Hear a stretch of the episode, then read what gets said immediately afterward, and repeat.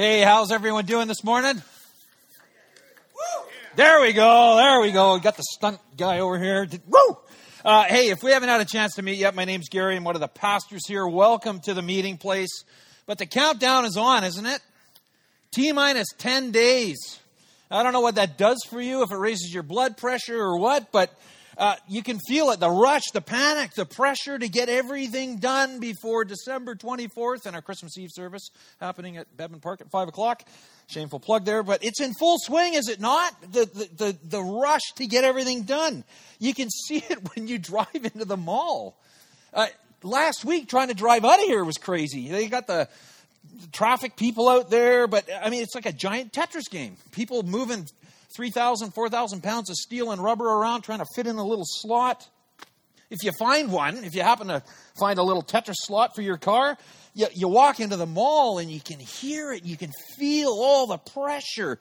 Uh, you know, as you make your way through the mall, you can hear hundreds of conversations of people talking about you know where, where, they're going next and what did we get this and who wants this and who's buying that? And all those words just converge together to make this indiscernible din that you can just hear. You can hear the shuffling of boots and the slapping of shoes on the on the floor the rustling of bags as people just bolt from store to store. It's a busy time of year. And in the busyness of christmas you know, in the busyness of shuffling kids from you know, one activity to another or from one house to another or having people into your own home in the busyness of all that, at the end of it all, when it's all said and done, maybe, you know, you're taking your tree down. May, you know, for a lot of us, that's January 1st. A lot of January 1st people here that take their trees down. Yes? No? Yeah, January 1st. Some people like to hang on a little longer, stretch it out, and they, February 13th kind of works for them. They just go from one holiday to the next. Uh, but whenever you happen to take your tree down, that's when you find it. That one present that's stuffed way in the back of the tree. It's all covered in pet hair and dust. Uh, you know, whether it got pushed to the back or it fell down underneath the skirt of the tree, you know, however it got there, you missed it. And either way, it never got opened to be enjoyed by the person it was meant for. And it got me to thinking about a scene from the best Christmas movie ever Christmas Vacation, starring Chevy Chase as Clark Griswold. And there, yeah, it's the best movie ever, and Christmas movie. Uh, and there's a scene where where Clark is going up to hide Christmas presents in the attic, and when he's up there, he's about to slide them down into the little rafter area in, in the attic, and he looks down and he notices some presents down there. So he pulls them out and they're covered in dust. He blows them off, and they're like from 10 years ago gifts that were for, forgotten about. And that got me to thinking about a gift that's been given to you, given to me, given to all of us, that's been forgotten about. A gift that's been left under the tree, so to speak. And the gift I'm referring to is the gift of rest. Rest. What a great idea. Rest. Now, the whole concept of rest was God's idea. We first see it show up in the creation story. Very first book of the Bible, Genesis, where we read this On the seventh day, God had finished his work of creation, so he rested from all his work. And God blessed the seventh day and declared it holy, set apart from all the other six, because it was a day when he rested from all his work of creation. Now, you could easily read that verse and go, well, that's interesting. Understandable, maybe, you know, when you spin a universe into existence. Yeah, that could be tiring, right? Except that isn't the reason God rested. Listen to these words found in the Old Testament God's God. God doesn't get tired. God is the everlasting God, the creator of all the earth. He never grows weary or weak. When God took a break from creating, it wasn't because he was tired. God, when God rested, he was doing something very intentional. He was modeling something for you and for me. And he, he articulated that something later in the Ten Commandments. We've all heard of those. Uh, listen to what it says it says, Observe the Sabbath day by keeping it holy, set apart, as the Lord your God has commanded you. You have six days each week for your ordinary work, but the seventh day is a Sabbath day of rest, dedicated to the Lord your God. In other words, what God is saying is, Thou shalt take a day off. You got to love a God who prioritizes taking a day off from your ordinary work, from the busyness of life, a day dedicated to Him over all the other commandments. Because this one comes before, it's right near the top. All the other ones come later. Do not lie. Thou shalt not kill, steal, covet. All those come later. The really cool thing about this is, as I mentioned, is this is more than just a commandment. This is a gift. This is a gift. And here's why I say that. The people that this commandment was originally given to, the Israelites, were a group of people who had just come out of 400 years of slavery. For generations, they had spent all their days, their waking hours, serving Egyptian taskmasters without a break, with no rest. For generations, they could only dream about the concept of a day off. But then God comes along, sets them free in this miraculous story in Exodus. You can read about it, the parting of the Red Sea, all that. And after he gets them out of slavery, he's, he comes to them he says, if, you know, if that's not enough, he says to them, I got something else for you. I got a gift for you. And what's the best gift you could give to a bunch of former slaves? Rest. A full day of just plain rest, or as it was called, a Sabbath, which literally means to cease and to stop. Man, that sounds great, doesn't it? Especially in the push right now.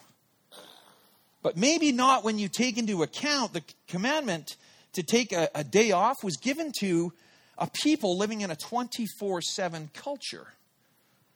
You see, they didn't have refrigerators or grocery stores. There wasn't a Costco down the street that they could just go and buy their food or their furniture. If you didn't work, gather, plant, hunt, milk, collect eggs every day, you didn't eat. And if you didn't eat, well, you ran the risk of dying. And so for God to say, you could argue that, you know, God's saying, I want you to take a 24 hour period, just a day off, where you're not hunting and gathering and, and picking and, and cooking, it, it doesn't seem like much of a gift, does it? But God was trying to show them something. He's trying to show us something. He was trying to build and grow their trust in Him by taking a day off, even those circumstances around them, even though the culture around them said, You guys are nuts. Taking a day off? Sound familiar? Right? Take a day off right now? You got to be kidding me. But God's saying, take a day off. For six days, the Lord made the heavens, the earth, and the sea, and everything in them. Which is his way of saying, you know, you can imagine this conversation. Here's why I'm giving you this commandment, this gift. Because I made the heaven and the earth and everything in it. And that would include, to which the people listening would have said, well, I guess that would include me or us, right? Then he would say, So why are you here then? Well, because you made us. Why do you have jobs, fields to plow, livestock to, to raise? Well, because you made them. Why do you have food to eat? Well, because you made it. Everything you enjoy, everything you use to get ahead in life is from me, so don't worry about it. I've got you covered. Jesus' half brother James, you know, thousands of years later, writes this. He says, Every good gift is from above, coming down from the Father of heavenly lights. And the day of rest. It's to be a day of remembrance, a day where people would sit back and remember. Remember what? That they could work harder, they could be trading more, they could be building more, buying more, selling more, more, more, more, more, more, more. But God wanted them to remember as important as, you know, prosperity and progress, as, as important as eating and, and creating, building shelters. over and above all of that, nothing, he's trying to teach us, nothing will impact your life more than the practical experience, the real life experience of knowing God as your provider. The Sabbath was a gift to be received and enjoyed, to be a source of fuel for your spirit, your mind, your soul, your body. But something happened on the way to the Sabbath. A bunch of Jewish religious leaders at the time, guys named called rabbis, in an attempt to make sure, because they're all about the rules, to make sure people obeyed the law and observed the Sabbath, they turned it into this exhausting, stressful exercise that stole the gift of replenishment and restoration that it was meant to be. Back then, each rabbi had a book. There's a big book. It's called the, the Mishnah. And inside of that book was all these other hundreds and hundreds of laws other than these Ten Commandments. They just made laws for everything. And they could interpret the law and then write their own interpretations in there about how to do certain things. And a lot of it was what you could and couldn't do on the Sabbath. And this book was big, it was thick, it was heavy. Some scholars say it weighed up to eight pounds. I mean, that's a big book. And it was referred to as their yoke. Okay? So if you wanted to be a student of a certain rabbi, you had to be willing to take on their yoke. Okay? Follow all the rules, follow them to the letter, to the T. Really good students back then were called dusty disciples. Why? Because they followed their rabbi so closely, they got the dust coming off their feet. there were some bizarre rules in here. I'll just going to share a couple with you because they're just so mind blowing. Listen to this. It was unlawful to move furniture on the Sabbath. So if you have a piano in your house, this could be a good thing, right? Uh, there was an exception in this, then that you were allowed to move a ladder. But you could only move it four steps. Any further would be considered work, and work isn't allowed on the Sabbath. Therefore, if you move the ladder five steps, well, you're in violation of the Sabbath. It gets weirder. You're allowed to eat radishes. Why, why you'd want to eat a radish is beyond me, but you are allowed to eat radishes on the Sabbath, but, but you were warned against dipping them into the salt because if you left them in too long, you would start the pickling process. And pickling was considered work and therefore in violation of the Sabbath. Or this one. I love this one. It was forbidden to spit on the Sabbath because you would make mud. And if you made mud, somebody could step in it. And if somebody stepped in it and then went to go into somebody's home or their own home, they had to clean it off their shoes. And cleaning mud off your shoes was considered work. Therefore, you're in violation of the Sabbath. So, no Sabbath spitting allowed. Like, how crazy is that? And, the irony in all of this is these rules were made so people could actually enjoy a day of rest. But in the end, they just made it heavy and burdensome and clumsy and, and impossible to rest. It was anything but the gift it was originally designed to be, which would explain these words from Jesus when he said this Come to me, all you who are wearied and burdened, and I will give you rest. Take my yoke upon me and learn from me, for I am gentle and humble in heart, and you will find rest for your souls. For my yoke is easy and my burden is light. There's a story in the Bible, and as a matter of fact, here's a little piece of trivia for you. When you're reading the Bible and you read the words, on the Sabbath, guaranteed, Jesus is going to be having a run in with the religious leaders at the time. Happened every Sabbath, okay? Well, there's a story in the Bible when this happens. Jesus and his closest followers are accused of breaking the Sabbath because, you ready? They picked some heads of grain. Yeah, they're walking through a field, probably hungry, and so they just kind of ran their finger up the stalk, got a bunch of grains, started to rub it, break the husk off, which that was work. Some religious leaders happened to see it, and so they said, Hey, Jesus, what's going on? You know, you're a rabbi, you know the rules. Your students, your followers, like they just, they blatantly broke the Sabbath right in front of you and you didn't do anything. And I love Jesus' response. He looks at these finger pointing religious leaders and he says, Guys, you got this all wrong. The Sabbath was made for man, not man for the Sabbath. In other words, the Sabbath was designed and created for you. It's a gift for you and given to you, but instead, the Sabbath serving you, you're serving the Sabbath. And when you hear it like that, it sounds crazy, doesn't it? The Sabbath had become something other than it was originally for. It had all become all about earning God's favor by doing things just right. It was about performance. And, and, and to some degree, it was even competitive. You know, as everyone walked around and said, Well, how are you doing following the law? I'm doing pretty good. Look at all the check marks I got. That kind of thing.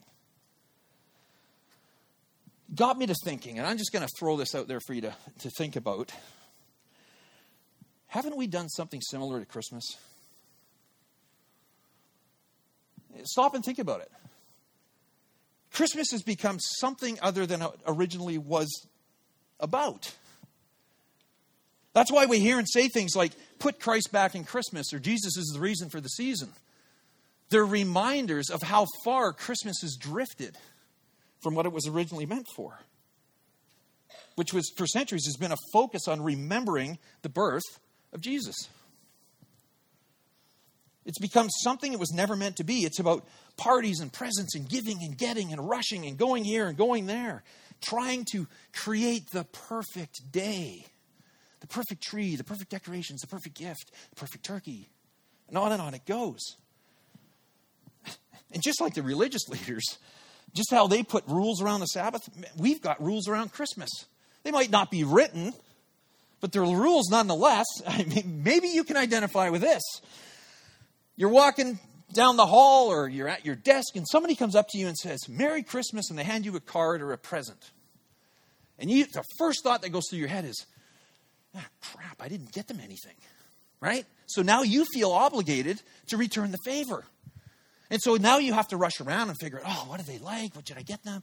All that kind of stuff, right? Happens all, it happens to me all the time. Here's a little hack to help you get through that.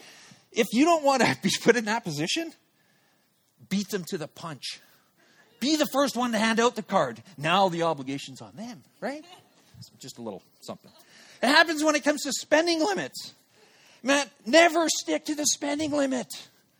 Because if you do, inevitably the person that's buying for you is going to spend more.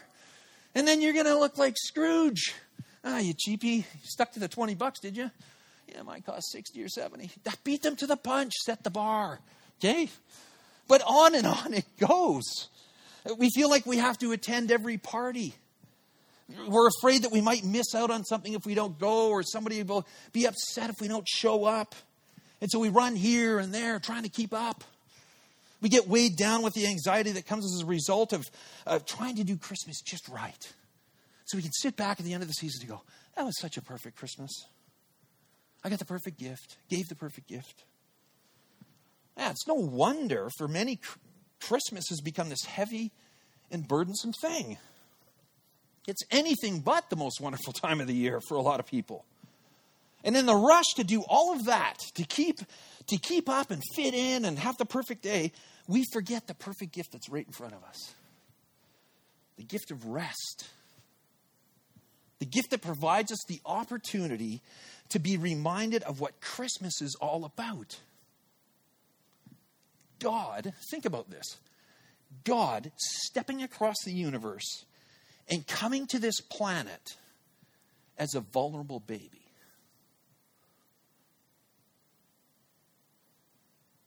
He lived like us. He was born like us, lived like us. He got cold. Jesus got hungry. He got frustrated, just like us. So that when we come to Him in our time of need, He can say, I know exactly how you're feeling. He could identify with us. It's the most beautiful story ever. I came across a video this week that absolutely blew me away. Uh, I would show the video, but it's like 240p, so you wouldn't really see anything on the screen. but here's how it went. I'll, I'll, try and do my best to do a narrative. It begins with a camera shot on the second floor of a mall, pointing down to the, the lower floor. And it is packed with Christmas shoppers. There's people, you can barely even see the floor. There's people everywhere. There's a Santa Claus there, and people just scurrying about buying all their gifts and everything. The next shot is of a woman in the food court area who stands up and begins to sing Joyful, Joyful. At first, you know, you can see in the camera, people are walking by and they're going, That's weird. Wonder what that's about. And they just keep walking. And then shortly after that, a couple of more ladies stand up and they join in. And then a guy. And then further down the hall, someone else starts. And then four guys going up the escalator bust into song. And they're all joining in. Another gentleman leans over the rail and he's singing from the second floor down to the first floor. It was absolutely amazing. But you know what, you know what grabbed me? The mall, as the camera panned back, the entire mall had come to a complete standstill. No one was rushing around. They stopped scurrying about. They stopped everything they were doing. And they listened as the best story in the world was brought to, to them in song. It was incredible. I wasn't even there, but I felt like I was. Just like the unsuspecting shoppers that day, I found myself doing the same thing. I stopped what I was doing, which at the time was putting this talk together. And for five minutes and 37 seconds, which was the length of the video, I had a mini Sabbath because it was a moment where I pulled back from everything and spent time reflecting on God and the story of Christmas. This whole series, Christmas on Another Level, is, is all about us taking what we know to be true about Jesus and what he did, coming to this earth to, to love and serve others, to love and serve you and me, and taking a step toward doing the same things as he did. And one of those things was resting. You read all through the New Testament where Jesus took a break. He went to be alone. He went and hung out with his closest friends. He went out to connect with God. You know, this series started with a challenge to go out and love this city some way, somehow, between December 1st and December 25th. And you guys have absolutely knocked it out of the park. I don't know if you've been on our coal page on our website, uh, themeetingplace.org slash coal. Uh, we've posted things that you guys have done, and it's just amazing. You guys have embraced it. And so, are you guys up for another challenge? Because remember, this is about you and I experiencing God and Christmas on another level. We're 10 days from Christmas. And maybe you're feeling caught up in that, that push, that fray, that pressure to get things done, the hustle and the bustle of it all. And as I say, you know, take a rest, the idea of taking a rest, you're like, that's just crazy, dude. Like, do you know what my schedule looks like between now and the 24th? I get it. I get it. But here's the challenge between now and Christmas, would you be willing to take a shot at taking a rest? Let's take a shot to do what Jesus did and just spend some time with him. Now, you might be asking yourself, okay, well, that's going to be a bit of a stretch, but let's say I'm going to do I don't even know what that would look like. What would that look like? Well, here's a couple of things you could try read the Christmas story. Go to the New Testament of the Bible, read the Christmas story in Matthew 1, it's found in Matthew 1, or Luke 1 and 2. Just read it. You've got free Bibles out the back or out in the lobby. You can download a, a version on your phone and just read the story. Use your imagination and put yourself in that story. Grab one of the Echoes in Grace prayer booklets that we have. Again, they're available just outside the theater in the lobby. Read through it, the entire thing. Doesn't take long, or just pick one prayer. But every day, just read one prayer or read through the booklet. Do that every day between now and Christmas.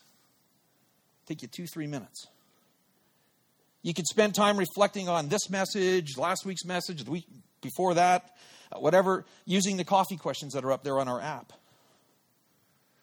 Here's one you could listen to some Christmas music that celebrates and tells the story of Jesus' birth.